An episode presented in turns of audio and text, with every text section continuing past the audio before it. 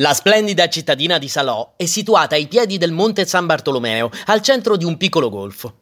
La prima cosa che possiamo ammirare è il celebre Duomo di Santa Maria Annunziata, una struttura del 400 progettata da Filippo delle Vacche in tardo stile gotico, mai conclusa completamente. Anticamente il Duomo era conosciuto come la Pieve di Santa Maria. Anche se è incompleta, la facciata è abbellita dal portale marmoreo realizzato dal Tamagnino e da Gasparo Cairano nel 1509. L'interno della chiesa è molto ricco, con affreschi e altre opere d'arte e un crocifisso ligneo del XV secolo, considerato uno dei più belli del mondo. Tra gli altri edifici sacri ricordiamo la Chiesa della Visitazione, la Chiesa di San Bernardino e la Chiesa del Convento dei Frati Cappuccini, ubicata nella frazione di Barbarano.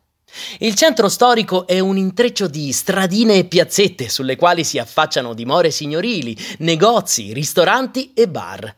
Nel centro della città si può inoltre ammirare anche il Palazzo del Podestà, in buona parte ricostruito a causa del terremoto, il Palazzo Fantoni, oggi biblioteca comunale, il Teatro Civico, il Palazzo Martinengo e il Museo Musa, centro culturale che ospita spesso eventi e mostre. Proprio di fronte alla città di Salò si estende una lunga spiaggia dalla quale partono dei battelli che permettono di visitare le altre città del Lago di Garda. Le frazioni di Barbarano, Campoverde, Cunettone, Renzano, San Bartolomeo, Serniga e Villa offrono molte opportunità per gite e passeggiate.